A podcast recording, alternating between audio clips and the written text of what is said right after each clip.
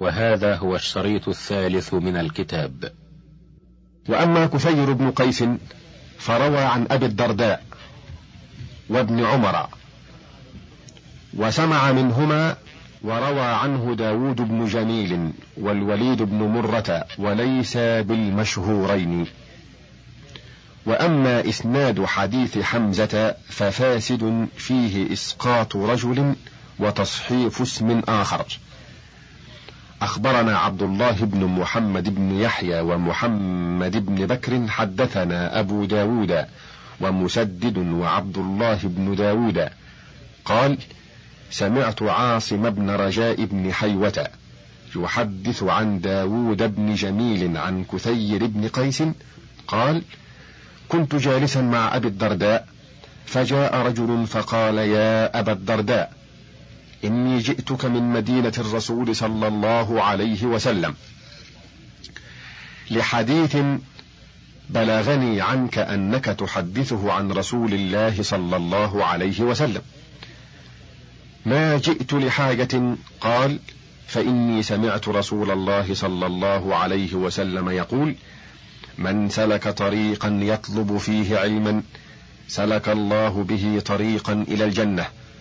وإن الملائكة لتضع أجنحتها رضا لطالب العلم وإن العالم ليستغفر له من في السماوات ومن في الأرض والحيتان في جوف الماء. وإن فضل العالم على العابد كفضل القمر ليلة البدر على سائر الكواكب. وإن العلماء ورثة الأنبياء. وإن الأنبياء لم يورثوا دينارا ولا درهما. وإنما ورثوا العلم فمن أخذه أخذ بحظ وافر. أخبرنا أبو بكر وسيم بن أحمد ابن محمد قال حدثنا أبو محمد الحسن بن إسماعيل بن محمد بمصر إملاء علينا وأحمد بن عبد الله بن بهراد وإبراهيم بن مرزوق ابن دينار البصري سنة سبع وستين ومائتين قال وعبد الله بن داود الخريبي عن عاصم بن رجاء بن حيوة عن داود بن جميل عن كثير بن قيس. قال كنت جالسا مع أبي الدرداء فأتى رجل فقال يا أبا الدرداء جئتك من المدينة من مدينة الرسول صلى الله عليه وسلم. لحديث بلغني أنك تحدثه عن رسول الله صلى الله عليه وسلم. قال وما جئت لحاجة؟ قال لا. قال ولا لتجارة؟ قال لا. قال ولا جئت إلا لهذا؟ قال نعم. قال فإني سمعت رسول الله صلى الله عليه وسلم يقول من سلك طريقا يلتمس فيه علما سلك الله به طريقا من طرق الجنة وإن الملائكة لتضع أجنحتها لطالب العلم وإن فضل العالم على العابد كفضل القمر ليلة البدر على سائر الكواكب وإن العالم ليستغفر له من في السماوات ومن في الأرض وكل شيء حتى الحيتان في جوف الماء وإن العلماء ورثة الأنبياء إن الأنبياء لم يورثوا دينارا ولا درهما وإنما ورثوا العلم فمن أخذ به أخذ بحظ وافر وأخبرنا عبد الوارث بن سفيان أخبرنا قاسم بن إصبغ أخبرنا محمد بن يونس الكديني أخبرنا عبد الله بن داود بن عامر أخبرنا عاصم بن رجاء ابن حيوة أخبرنا داود بن جميل عن كثير بن قيس قال كنت مع أبي الدرداء بمسجد دمشق فأتاه رجل فقال يا أبا الدرداء إني جئتك من مدينة رسول الله صلى الله عليه وسلم. قال ما جاء بك حاجة غيره ولا جئت لتجارة ولا جئت إلا فيه؟ قال نعم. قال فإني سمعت رسول الله صلى الله عليه وسلم يقول من سلك طريق علم سهل الله له طريقا إلى طرق الجنة وإن الملائكة لتضع أجنحتها رضا لطالب العلم وإن السماوات والأرض لتستغفر له والحوت في الماء وإن فضل العالم على العابد كفضل القمر ليلة البدر على سائر الكواكب. إن العلماء ورثة الأنبياء. إن الأنبياء لم يورثوا دينارا ولا درهما وإنما ورثوا العلم فمن أخذ به أخذ بحظ وافر. وأخبرنا عبد الوارث أخبرنا قاسم بن إصبغ أخبرنا محمد بن إسماعيل الترمذي ومحمد بن إسماعيل الصايغ. قال أخبرنا أبو نعيم أخبرنا عاصم بن رجاء عمن حدثه عن كثير بن قيس. قال كنت عند أبي الدرداء بدمشق فأقبل رجل من أهل المدينة فقال جئتك في حديث بلغني عنك أنك تحدثه عن رسول الله صلى الله عليه وسلم. قال ما جاء بك تجارة؟ قال لا. قال ولا طلب حاجة؟ قال لا. قال ولا جئت إلا في طلب هذا الحديث وذكر مثله. حدثنا عبد الله بن محمد بن عبد المؤمن وأبو علي الحسن بن محمد بن عثمان القسوي ببغداد وأبو يوسف يعقوب بن سفيان القسوي وأبو نعيم الفضل بن دكين وعاصم بن رجاء بن حيوة.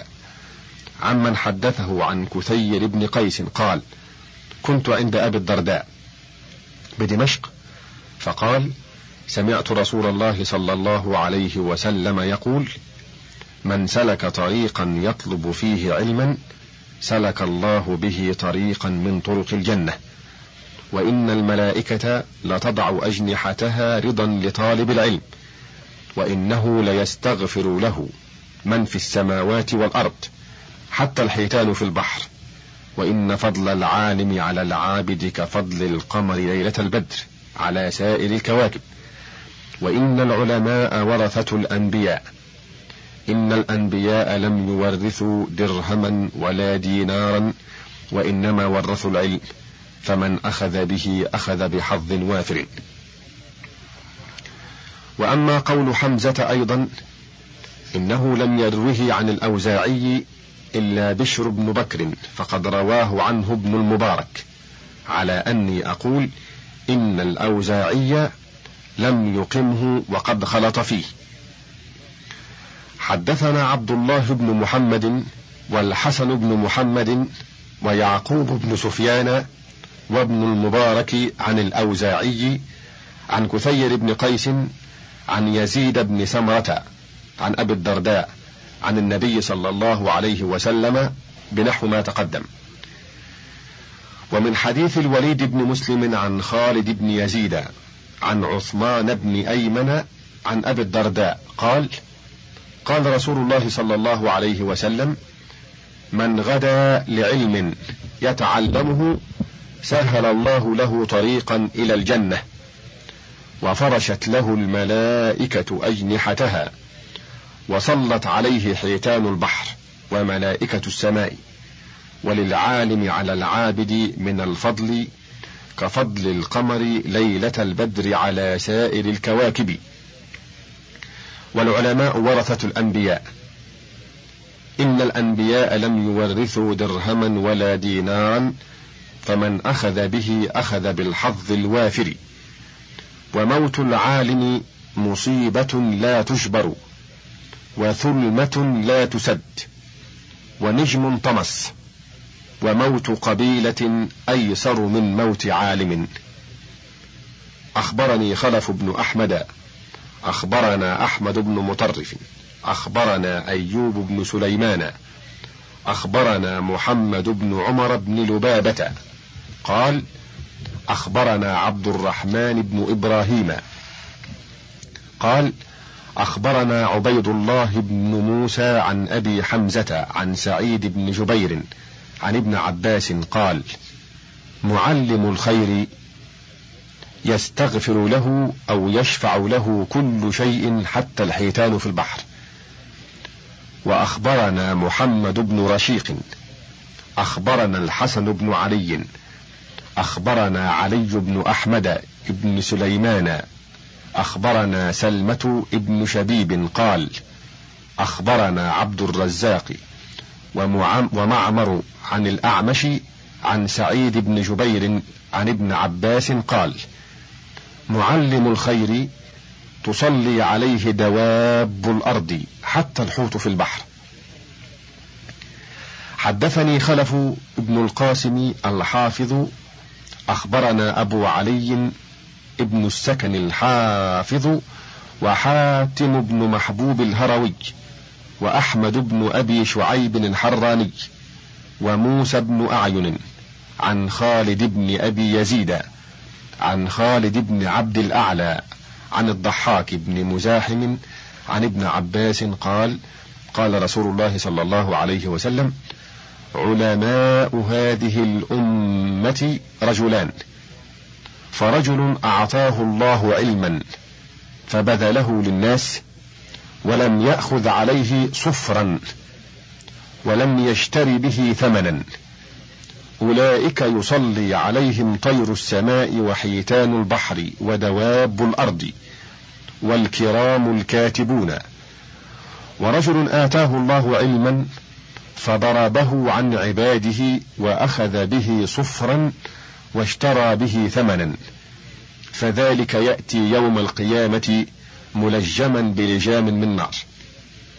والصفر بضم الصاد هو سواد الإبل ومنه قوله تعالى كأنه جمالة صفر. ويطلق أيضا على النحاس الجيد والذهب. وأخبرنا خلف بن القاسم قال حدثنا الحسن بن رشيق. قال حدثنا إسحاق بن إبراهيم بن يونس. قال حدثنا محمد بن عبد الأعلى الصنعاني. قال حدثنا سلمة ابن رجاء عن الوليد بن جميل عن القاسم عن أبي إمامة.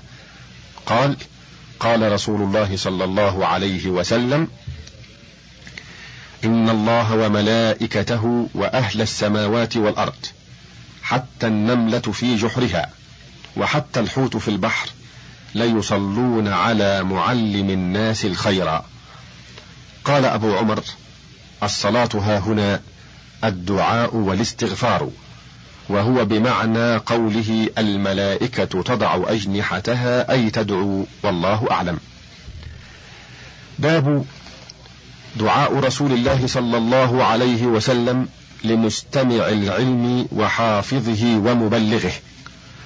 قرأت على أبي القاسم أحمد بن عمر أن عبد الله بن محمد بن علي حدثهم قال: حدثنا محمد بن قاسم قال: حدثنا يوسف بن يعقوب قال حدثنا عمرو بن مرة ابن مرزوق قال حدثنا شعبة قال سمعت عمر بن سليمان يحدث عن عبد الرحمن بن إبان ابن عثمان عن أبيه عن زيد بن ثابت أن النبي صلى الله عليه وسلم قال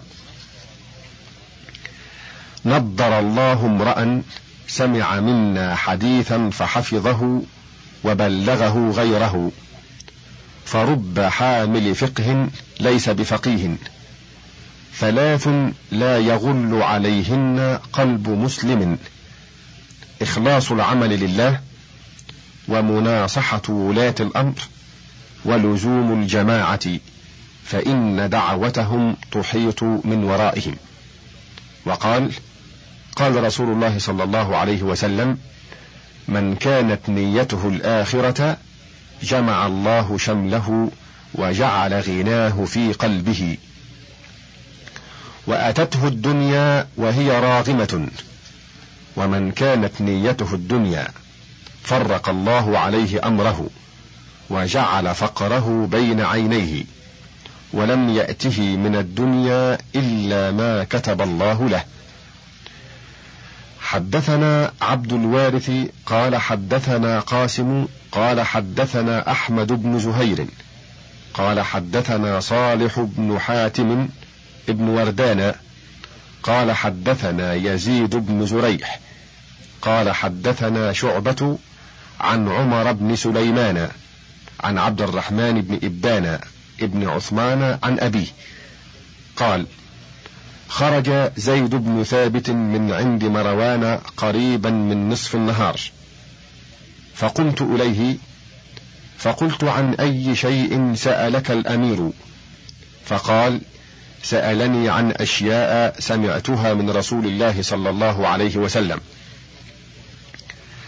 سمعت رسول الله صلى الله عليه وسلم يقول نضر الله امرأ سمع منا حديثا فحفظه حتى يبلغه غيره فرب حامل فقه ليس بفقيه ورب حامل فقه إلى من هو أفقه منه. قال أحمد بن زهير عمر بن سليمان هذا الذي حدث عنه شعبة من ولد عمر بن الخطاب رضي الله عنه. قال أبو عمر هو عمر بن سليمان ابن عاصم بن عمر بن الخطاب. قتل أبوه سليمان يوم الحرة. قال أحمد بن زهير وأخبرنا مصعب بن عبد الله. قال عبد الرحمن بن إبان ابن عثمان كان من خيار المسلمين وكان كثير الصلاة. زعموا أنه صلى في مسجد له يوما ثم نام فوجدوه ميتا. وقال أحمد بن زهير حدثنا عبد الله بن جعفر الرقي. قال أخبرنا عبيد الله بن عمر عن ليث بن أبي سليم عن محمد بن عجلان عن أبيه عن زيد بن ثابت قال قال رسول الله صلى الله عليه وسلم نضر الله امرأ سمع منا حديثا فأداه كما سمعه فإنه رب حامل فقه غير فقيه ثلاث لا يغل عليهن قلب مسلم.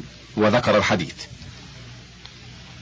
أخبرنا أبو عبد الله ابن محمد أخبرنا محمد بن بكر أخبرنا أبو داود أخبرنا مسدد قال حدثنا يحيى بن سعيد عن شعبة فذكر مثل حديث ابن زريع عن شعبة بإسناده.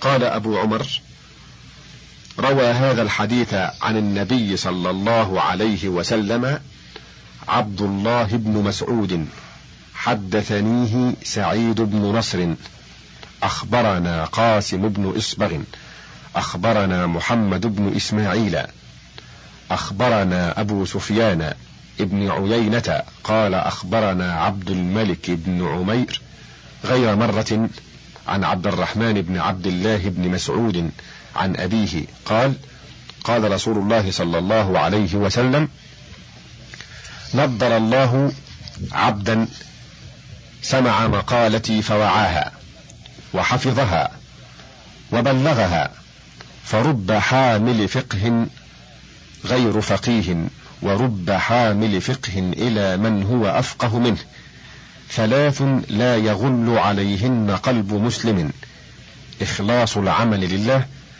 ومناصحة أئمة المسلمين ولزوم الجماعة فإن الدعوة تحيط من ورائهم. وأخبرنا خلف بن قاسم أخبرنا الحسن بن رشيق أخبرنا عبد الله بن محمد النحوي عن سماك بن عبد الرحمن بن عبد الله بن مسعود عن أبيه قال قال رسول الله صلى الله عليه وسلم نضر الله امرأ سمع منا حديثا فحفظه حتى يبلغه فرب مبلغ أوعى من سامع. حدثنا سعيد بن إسماعيل ابن عبد الرحمن القرشي وإبراهيم بن بكر بن عمران. حدثنا أبو الفتح محمد بن الحسين الأزدي الموصلي الحافظ بالموصل قال أخبرنا أبو يعلى أحمد بن علي وعبد الله بن محمد بن سالم المفلوجي. أخبرنا عبيدة بن الأسود عن القسم بن الوليد الهمداني عن الحرث العكلي عن إبراهيم عن الأسود عن عبد الله بن مسعود. قال قال رسول الله صلى الله عليه وسلم نضر الله امرأ سمع مقالتي فحفظها وأداها فرب حامل فقه غير فقيه ورب حامل فقه إلى من هو أفقه منه. وذكر العقيري قال أخبرنا جعفر بن محمد بن الحسين الفريابي وعبد الله بن أحمد بن حنبل قال أخبرنا عبد الله بن محمد بن سالم المفلوج قال أخبرنا عبيدة بن الأسود عن القسم بن الوليد عن الحرث العكلي عن إبراهيم عن الأسود عن عبد الله بن مسعود عن رسول الله صلى الله عليه وسلم قال نضر الله امرأ سمع مقالتي فحفظها فإنه رب حامل فقه غير فقيه ورب حامل فقه إلى من هو أفقه منه ثلاث لا يغل عليهن قلب رجل مسلم إخلاص العمل لله والنصيحة لولاة الأمور ولزوم جماعة المسلمين فإن دعوتهم تحيط من ورائهم.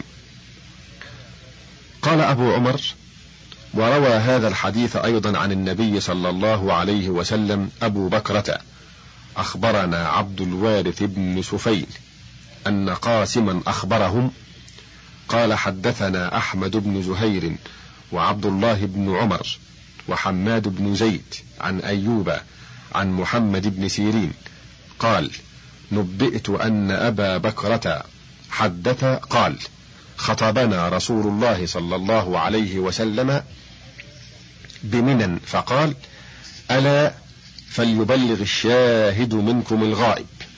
فإنه لعله أن يبلغه من هو أوعى له منه أو من هو أحفظ له. قال أبو بكرة فقد كان هذا قد بلغه أقوام من هو أوعى له منهم. قال أحمد بن زهير كذا قال أيوب. عن محمد نبئت أن أبا بكرة وقال ابن عون عن محمد بن عبد الرحمن بن أبي بكرة عن أبيه. حدثنا ابن خليفة وابن عون عن محمد بن سيرين عن عبد الرحمن بن أبي بكرة عن أبي بكرة قال قال رسول الله صلى الله عليه وسلم ليبلغ الشاهد الغائب مرتين فرب مبلغ أوعى من مبلغ. قال وسمعت يحيى بن معين يقول أيوب ثبت وابن عون ثبت. وهو عبد الله بن عون بن أرطبان. قال أحمد بن زهير. وأخبرنا أبي وعبد الملك بن عمرو بن عامر عن قرة بن خالد عن محمد بن سيرين قال حدثني عبد الرحمن بن أبي بكرة ورجل أفضل في نفسي من عبد الرحمن بن أبي بكرة عن أبي بكرة قال خطبنا رسول الله صلى الله عليه وسلم قال ليبلغ الشاهد الغائب فرب مبلغ أوعى من سامع. قال أحمد بن زهير ورأيت في كتاب علي ابن المديني قال يحيى بن سعيد القطان قرة بن خالد من أثبت شيوخنا. قال أبو عمر وروى هذا الحديث أيضا عن النبي صلى الله عليه وسلم جبير بن مطعم. أخبرني خلف بن محمد قراءة مني عليه أن أحمد حدثهم وأبو صالح أيوب بن سليمان ومحمد بن عمر بن لبابة قال أخبرنا عبد الرحمن بن إبراهيم وعيسى بن يونس عن محمد بن إسحاق عن الزهري عن محمد بن جبير بن مطعم عن أبيه قال سمعت رسول الله صلى الله عليه وسلم بالخيف من منن يقول نضر الله عبدا سمع مقالتي فوعاها ثم أداها إلى من لم يسمعها فرب حامل فقه لا فقه له. ورب حامل فقه إلى من هو أفقه منه ثلاث لا يغل عليهن قلب مسلم. إخلاص العمل لله والطاعة لذوي الأمر ولزوم الجماعة فإن دعوتهم تحيط من ورائهم. وحدثنا أحمد بن قاسم أخبرنا قاسم بن إصبغ حدثنا الحرث بن أبي أسامة ومحمد بن عمر الواقدي. أخبرنا محمد بن إسحاق عن الزهري فذكر بإسناده مثله. ورواه القدامي وهو عبد الله بن محمد بن ربيعة خراساني عن مالك عن الزهري بإسناده ورواه محمد بن جبير ابن مطعم عن أبيه عن النبي صلى الله عليه وسلم مثله.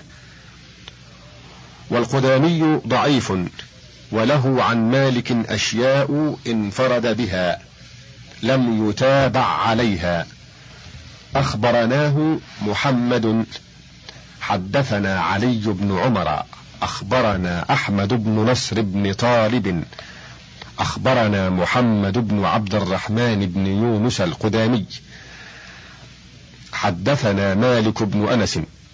عن الزهري عن محمد بن جبير ابن مطعم عن أبيه قال قال رسول الله صلى الله عليه وسلم بالخيف من منى فقال نضر الله عبدا سمع مقالتي فوعاها ثم أداها إلى من لم يسمعها فرب حامل فقه لا فقه له ورب حامل فقه إلى من هو أفقه منه ثلاث لا يغل عليهن قلب مسلم إخلاص العمل لله والنصيحة لذوي الأمر ولزوم جماعة المسلمين فإن دعوتهم تحيط من ورائهم.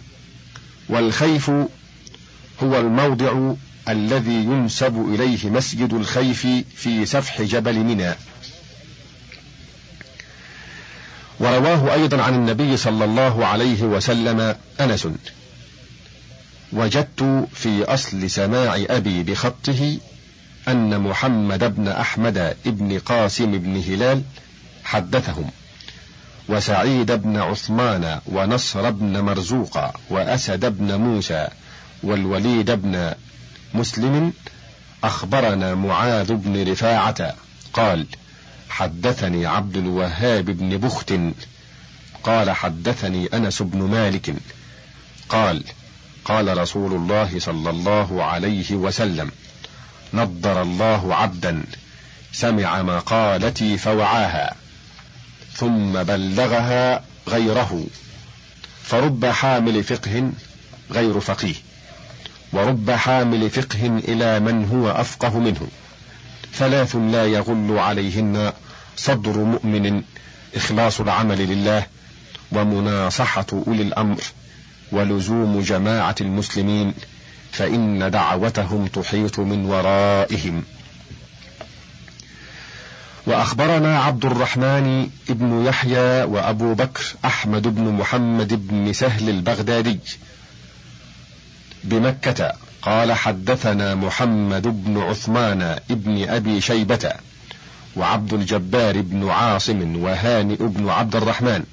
عن إبراهيم بن أبي عيلة وعقبة بن وساج عن أنس بن مالك قال قال رسول الله صلى الله عليه وسلم نضر الله من سمع قولي ولم يزد فيه وأداه إلى من لم يسمعه ثلاث لا يغل عليهن قلب امرئ مسلم وذكر مثله سواء. أخبرنا عبد الوارث أخبرنا قاسم أخبرنا أحمد بن زهير أخبرنا عبد الوهاب بن نجدة الحوطي وإسماعيل بن عياش وعبد العزيز بن عبيد الله عن شهر بن حوشب أنه سمع سمع عبد الله بن عمرو بن العاص يقول قال رسول الله صلى الله عليه وسلم رب حامل فقه غير فقيه ومن لم ينفعه فقهه ضره جهله. ومن حديث أبي هريرة قال قال رسول الله صلى الله عليه وسلم رحم الله من تعلم فريضة أو فريضتين فعمل بهما أو علمهما من يعمل بهما. وحدثنا عبد الوارث أخبرنا قاسم أخبرنا أحمد بن زهير. قال أخبرنا عبد الوهاب بن نجدة الحوطي حدثنا يحيى بن سليم ومحمد بن مسلم الطائفي عن محمد بن المنكدر وغيره أن رسول الله صلى الله عليه وسلم قال: ما أفاد المسلم أخاه فائدة أحسن من حديث حسن بلغه فبلغه. أخبرنا عبد الله بن محمد أخبرنا محمد بن بكر وأبو داود أخبرنا زهير بن حرب أخبرنا عثمان بن أبي شيبة قال أخبرنا جرير عن الأعمش عن عبد الله بن عبد الله عن سعيد بن جبير عن ابن عباس رضي الله عنهما قال قال رسول الله صلى الله عليه وسلم تسمعون ويسمع منكم. ويسمع ممن يسمع منكم. وفي هذا الحديث أيضا دليل على تبليغ العلم ونشره. باب قوله صلى الله عليه وسلم من حفظ على أمتي أربعين حديثا أخبرنا خلف بن قاسم أخبرنا علي بن أحمد ابن سعيد بن كثير أخبرنا علي بن يعقوب. ابن سويد أخبرنا إبراهيم بن عثمان ابن سعيد بن منصور ومحمد بن عوف ابن سفيان الطائي ويحيى بن عثمان بن كثير بن دينار. عن أنس بن مالك قال قال رسول الله صلى الله عليه وسلم من حمل من أمتي أربعين حديثا لقي الله يوم القيامة فقيها عالما. قال أبو عمر علي بن يعقوب ابن سويد ينسبونه إلى الكذب. ووضع الحديث وإسناد هذا الحديث كله ضعيف. وأخبرنا أحمد بن عبد الله ومسلمة بن القاسم حدثنا يعقوب بن إسحاق ابن إبراهيم ابن يزيد ابن حجر العسقلاني بعسقلان قال حدثنا أبو أحمد حميد بن مخلد ابن زنجويه ويحيى بن عبد الله ابن بكير قال حدثنا مالك بن أنس عن نافع مولى بن عمر عن ابن عمر قال قال رسول الله صلى الله عليه وسلم من حفظ على أمتي أربعين حديثا من السنة حتى يؤديها إليهم كنت له شفيعا أو شهيدا يوم القيامة. قال أبو عمر هذا أحسن إسناد جاء به هذا الحديث ولكنه غير محفوظ ولا معروف من حديث مالك ومن رواه عن مالك فقد أخطأ عليه وأضاف ما ليس من روايته عليه. وحدثني خلف بن القاسم. أخبرنا أبو طالب محمد بن زكريا المقدسي ببيت المقدس. أخبرنا أحمد بن جمهور. أخبرنا عمرو بن الحصين أخبرنا حصيف عن مجاهد عن أبي هريرة رضي الله عنه قال قال رسول الله صلى الله عليه وسلم من حفظ على أمتي أربعين حديثا فيما ينفعهم في أمر دينهم بعثه الله يوم القيامة يعني فقيها عالما. وأخبرنا أحمد أخبرنا مسلمة أخبرنا يعقوب بن إسحاق المعروف بابن حجر ومحمد بن أحمد ابن عمر. قال حدثنا أحمد بن صالح وعلي بن عيسى عن عمرو بن الأزهر عن أبان عن أنس بن مالك قال قال رسول الله صلى الله عليه وسلم ما من مسلم يحفظ على أمتي أربعين حديثا يعلمهم بها أمر دينهم إلا جيء به يوم القيامة فقيل له اشفع لمن شئت. وحدثنا أحمد قال حدثنا مسلمة أخبرنا أبو الحسن يعقوب بن إسحاق العسقلاني أخبرنا محمد بن أحمد ابن عمير. أبو عبد الله الطوسي. أخبرنا علي بن حجر. أخبرنا إسحاق بن نحيح عن ابن أبي جريح عن عطاء بن أبي رباح.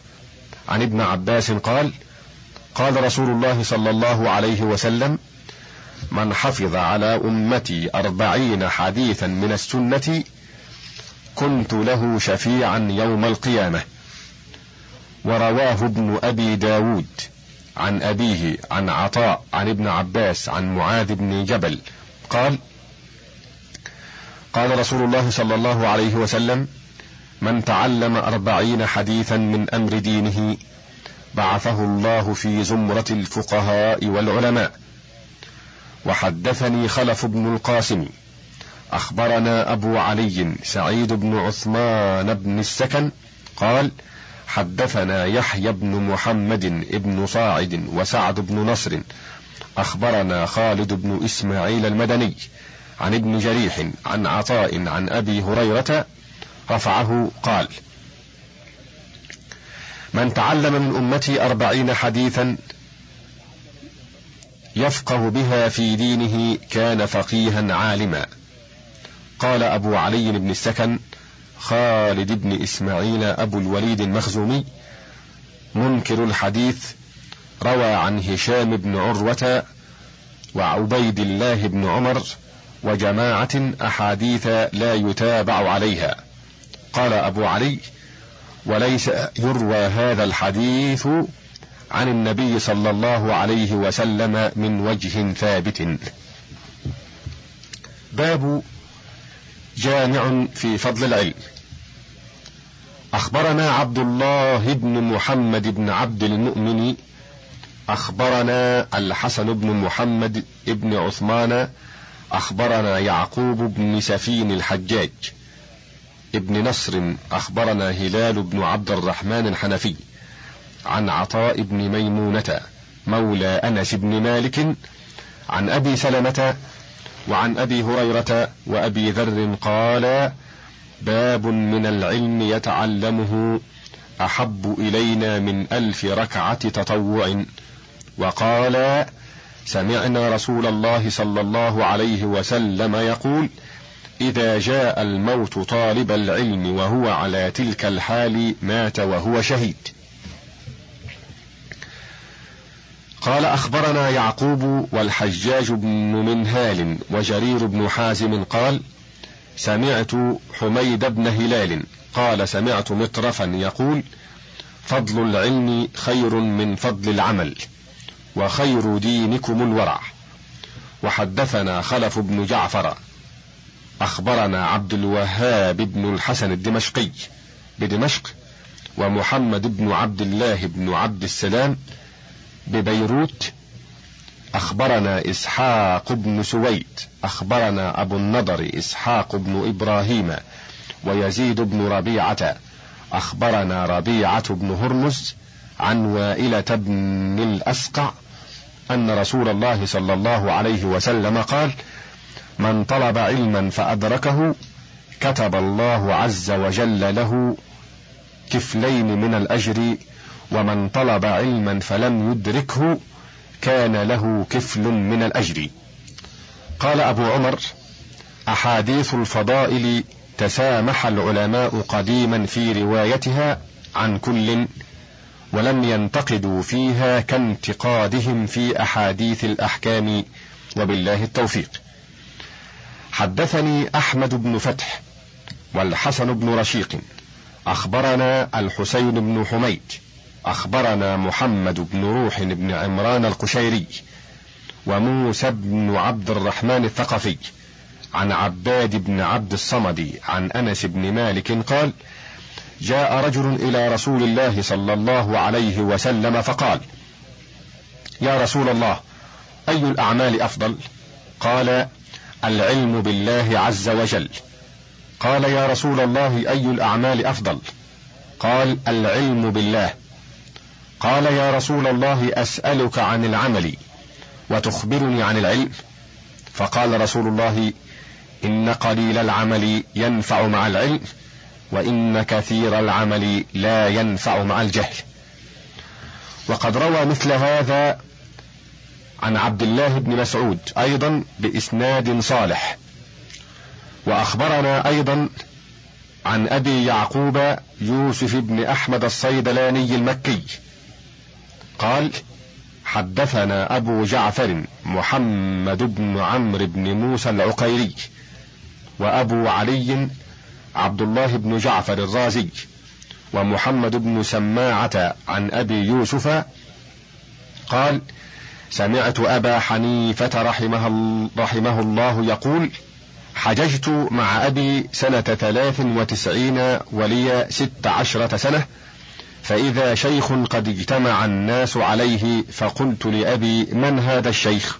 فقال هذا رجل قد صحب النبي صلى الله عليه وسلم يقال له عبد الله بن الحرث. فقلت لأبي فأي شيء عنده؟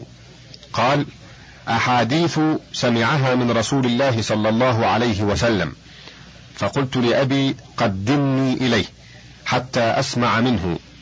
فتقدم بين يدي وجعل يفرج الناس حتى دنوت منه. فسمعته يقول قال رسول الله صلى الله عليه وسلم من تفقه في دين الله كفاه الله همه ورزقه من حيث لا يحتسب. قال أبو عمر ذكر محمد بن سعد كاتب الواقدي أن أبا حنيفة رأى أنس بن مالك وعبد الله بن الحارث بن جزء وروى يحيى بن هاشم عن مسعد بن كدام عن عطية عن أبي سعيد الخدري قال قال رسول الله صلى الله عليه وسلم من غدا في طلب العلم صلت عليه الملائكة وبورك له في معيشته ولم ينقص من رزقه وكان عليه مباركا. أخبرنا خلف بن قاسم حدثنا الحسن بن رشيق أن إسحاق بن إبراهيم بن يونس ومحمد بن يزيد الرقاعي ويحيى بن اليماني عن خارجة عن زيد بن أسلم عن عطاء بن يسار عن كعب قال ما خرج رجل في طلب العلم إلا ضمن الله السماوات والأرض رزقه. فأخبرنا خلف بن أحمد أخبرنا أحمد بن سعيد أخبرنا محمد بن أحمد بن وضاح أحمد بن عمرو قال حدثني ابن أبي خيرة. وعمرو بن أبي كثير عن أبي العلاء عن الحسن قال قال رسول الله صلى الله عليه وسلم من جاءه الموت وهو يطلب العلم ليحيي به الإسلام فبينه وبين الأنبياء في الجنة درجة واحدة. وبهذا الإسناد عن الحسن قال قال رسول الله صلى الله عليه وسلم رحمة الله على خلفائي ثلاث مرات. قالوا ومن خلفاؤك يا رسول الله؟ قال الذين يحيون سنتي ويعلمونها عباد الله. وقد روي من حديث علي بن زيد عن سعيد بن المسيب أن رسول الله صلى الله عليه وسلم قال من تعلم العلم يحيي به الإسلام لم يكن بينه وبين الأنبياء إلا درجة. وروى أيضا بهذا الإسناد مثل لفظه مرسلا الحسن. ومنهم من يرويه عن سعيد عن أبي ذر مرفوعا وهو مضطرب الإسناد جدا. حدثنا خلف بن قاسم وابن شعبان محمد بن القسم الفقيه القرطبي بمصر وإبراهيم بن عثمان والحسن بن مكرم بن حسان وعلي بن عاصم قال حدثنا أبو حنيفة عن حماد عن إبراهيم قال بلغني أنه إذا كان يوم القيامة توضع حسنات الرجل في كفة وسيئاته في الكفة الأخرى. فتشيل حسناته فإذا أيس وظن أنها النار جأشأ مثل السحاب حتى يقع في حسناته. فتشيل سيئاته قال فيقال له أتعرف هذا من عملك؟ فيقول لا. فيقال هذا ما علمت الناس من الخير فعمل به من بعدك.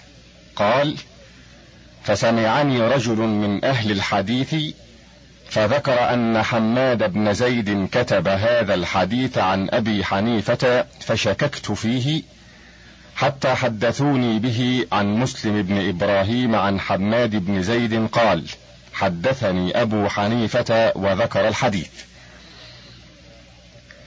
وحدثنا محمد بن عبد الله ومحمد بن معاوية أخبرنا أبو خليفة الفضل بن الحباب القاضي بالبصرة ومسلم بن إبراهيم وحماد بن زيد أخبرنا أبو حنيفة عن حماد بن إبراهيم في قوله تعالى ونضع الموازين القسط ليوم القيامة قال يجاء بعمل الرجل فيوضع في كفة ميزانه يوم القيامة فتخف فيجاء بشيء أمثال الغمام أو قال مثل السحاب فيوضع في كفة ميزانه فيرجح فيقال له أتدري ما هذا؟ فيقول لا فيقال له هذا فضل العلم الذي كنت تعلمه الناس أو نحو هذا.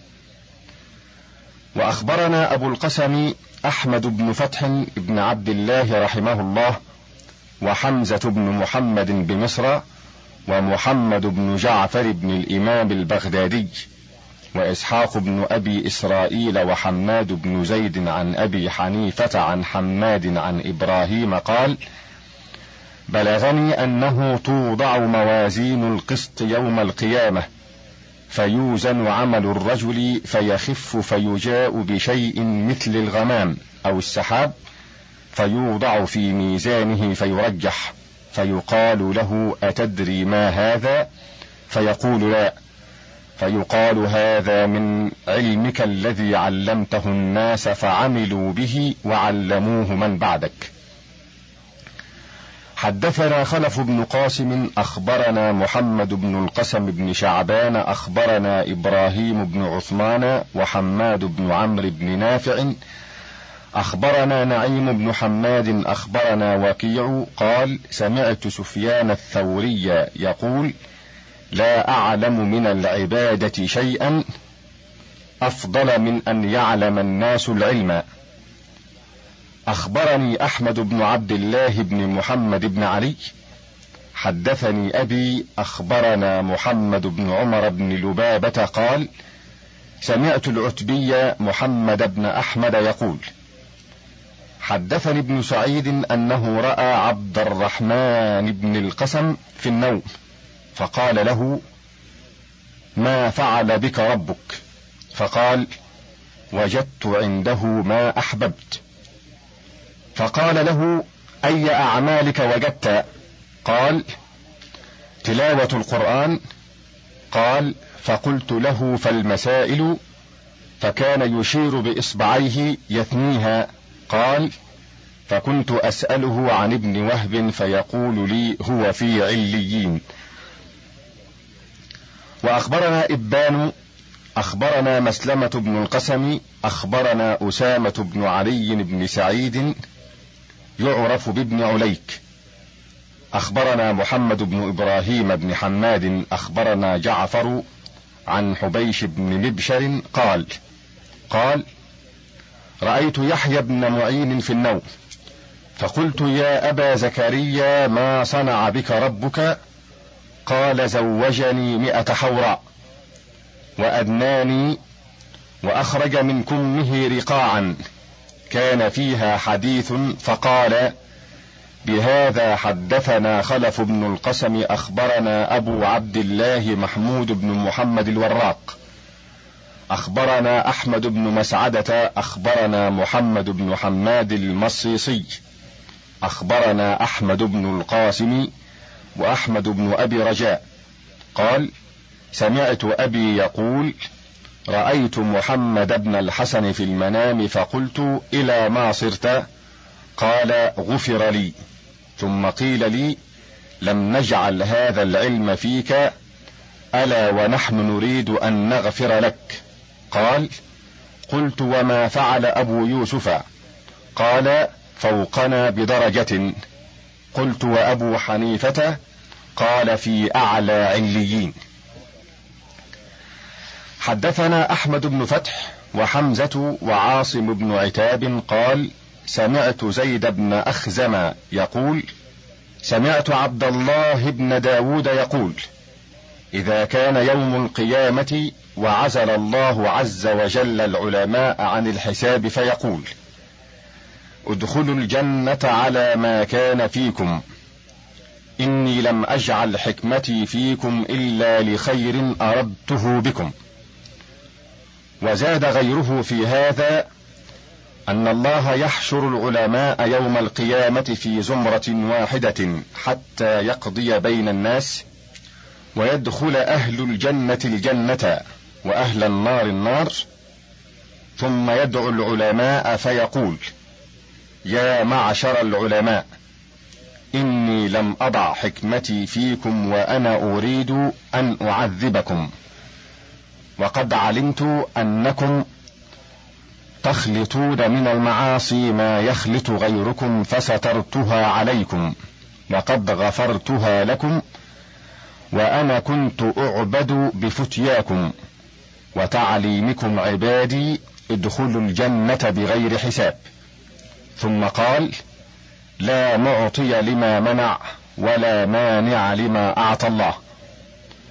وقد روى نحو هذا المعنى بإسناد مرفوع متصل.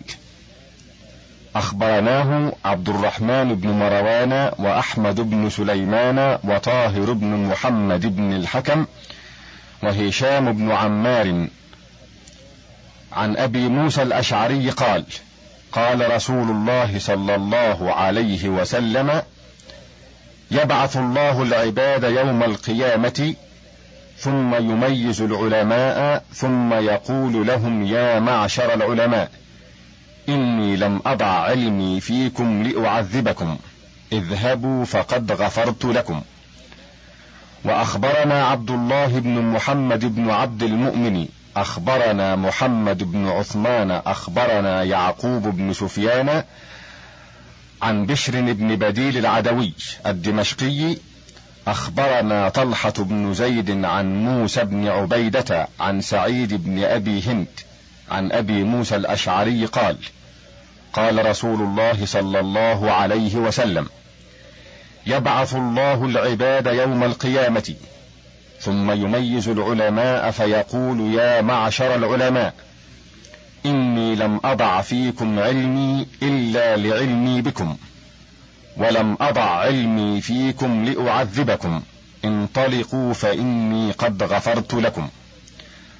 حدثنا عبد الوارث بن سفيان أخبرنا قاسم بن إصبغ أخبرنا أحمد بن زهير بن الأصفهاني قال أخبرنا عفيف بن سالم الموصلي عن هشام بن سعيد عن زيد بن أسلم في قوله ولقد فضلنا بعض النبيين على بعض قال في العلم وينسب إلى علي بن أبي طالب رضي الله عنه من قوله وهو مشهور من شعره سمعت غير واحد ينشده له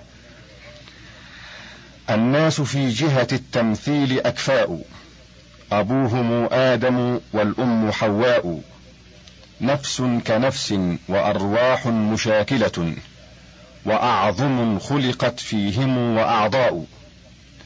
فإن يك لهم من أصلهم حسب يفاخرون به فالطين والماء. ما الفضل إلا لأهل العلم إنهم على الهدى لمن استهدى أدلاء. وقدر كل امرئ ما كان يحسنه. وللرجال على الأفعال أسماء. وضد كل امرئ ما كان يجهله والجاهلون لأهل العلم أعداء. وروي عن النبي صلى الله عليه وسلم أنه قال أوحى الله عز وجل إلى إبراهيم عليه السلام يا إبراهيم إني عليم أحب كل عليم.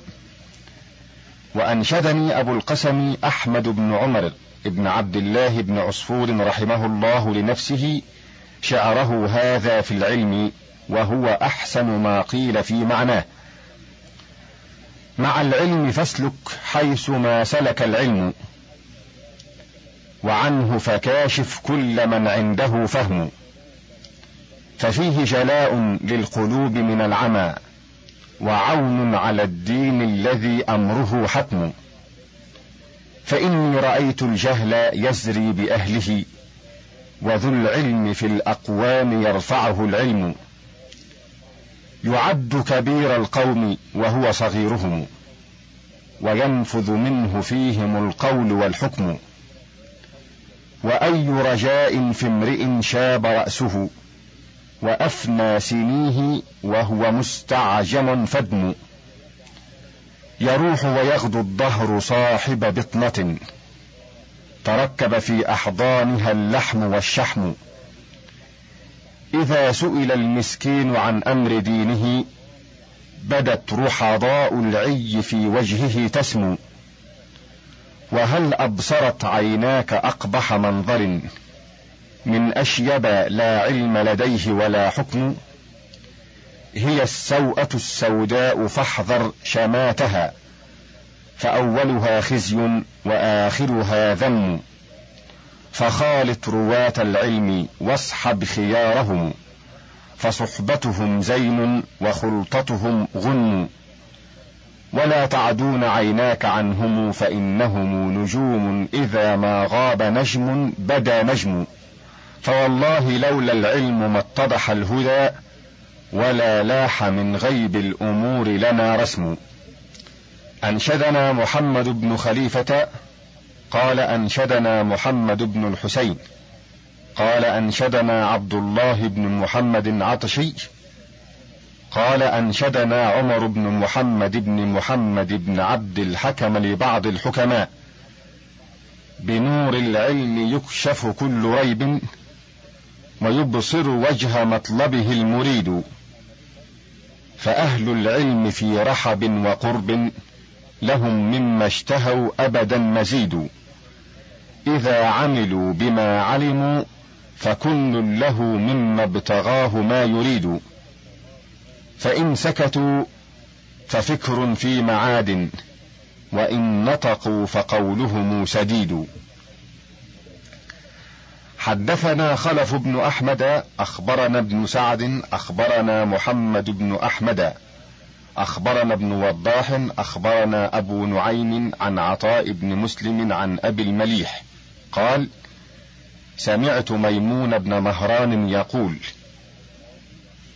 العلماء هم ضالتي في كل بلد وهم بغيتي إذا لم أجدهم وجدت صلاح قلبي في مجالسة العلماء. وقال سابق البلوى المعروف بالبربري في قصيدة له والعلم يجلو العمى عن قلب صاحبه كما يجلي سواد الظلمة القمر. وليس ذو العلم بالتقوى كجاهلها ولا البصير كأعمى ما له بصر.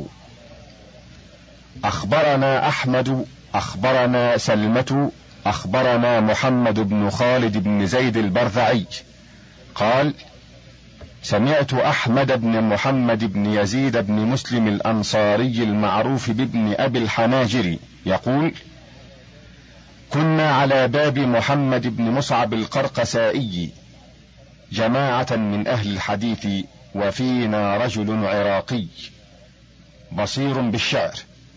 ونحن نتمنى أن يخرج إلينا. فيحدثنا حديثا واحدا أو حديثين. إذ خرج إلينا فقال قد خطر على قلبي بيت من الشعر.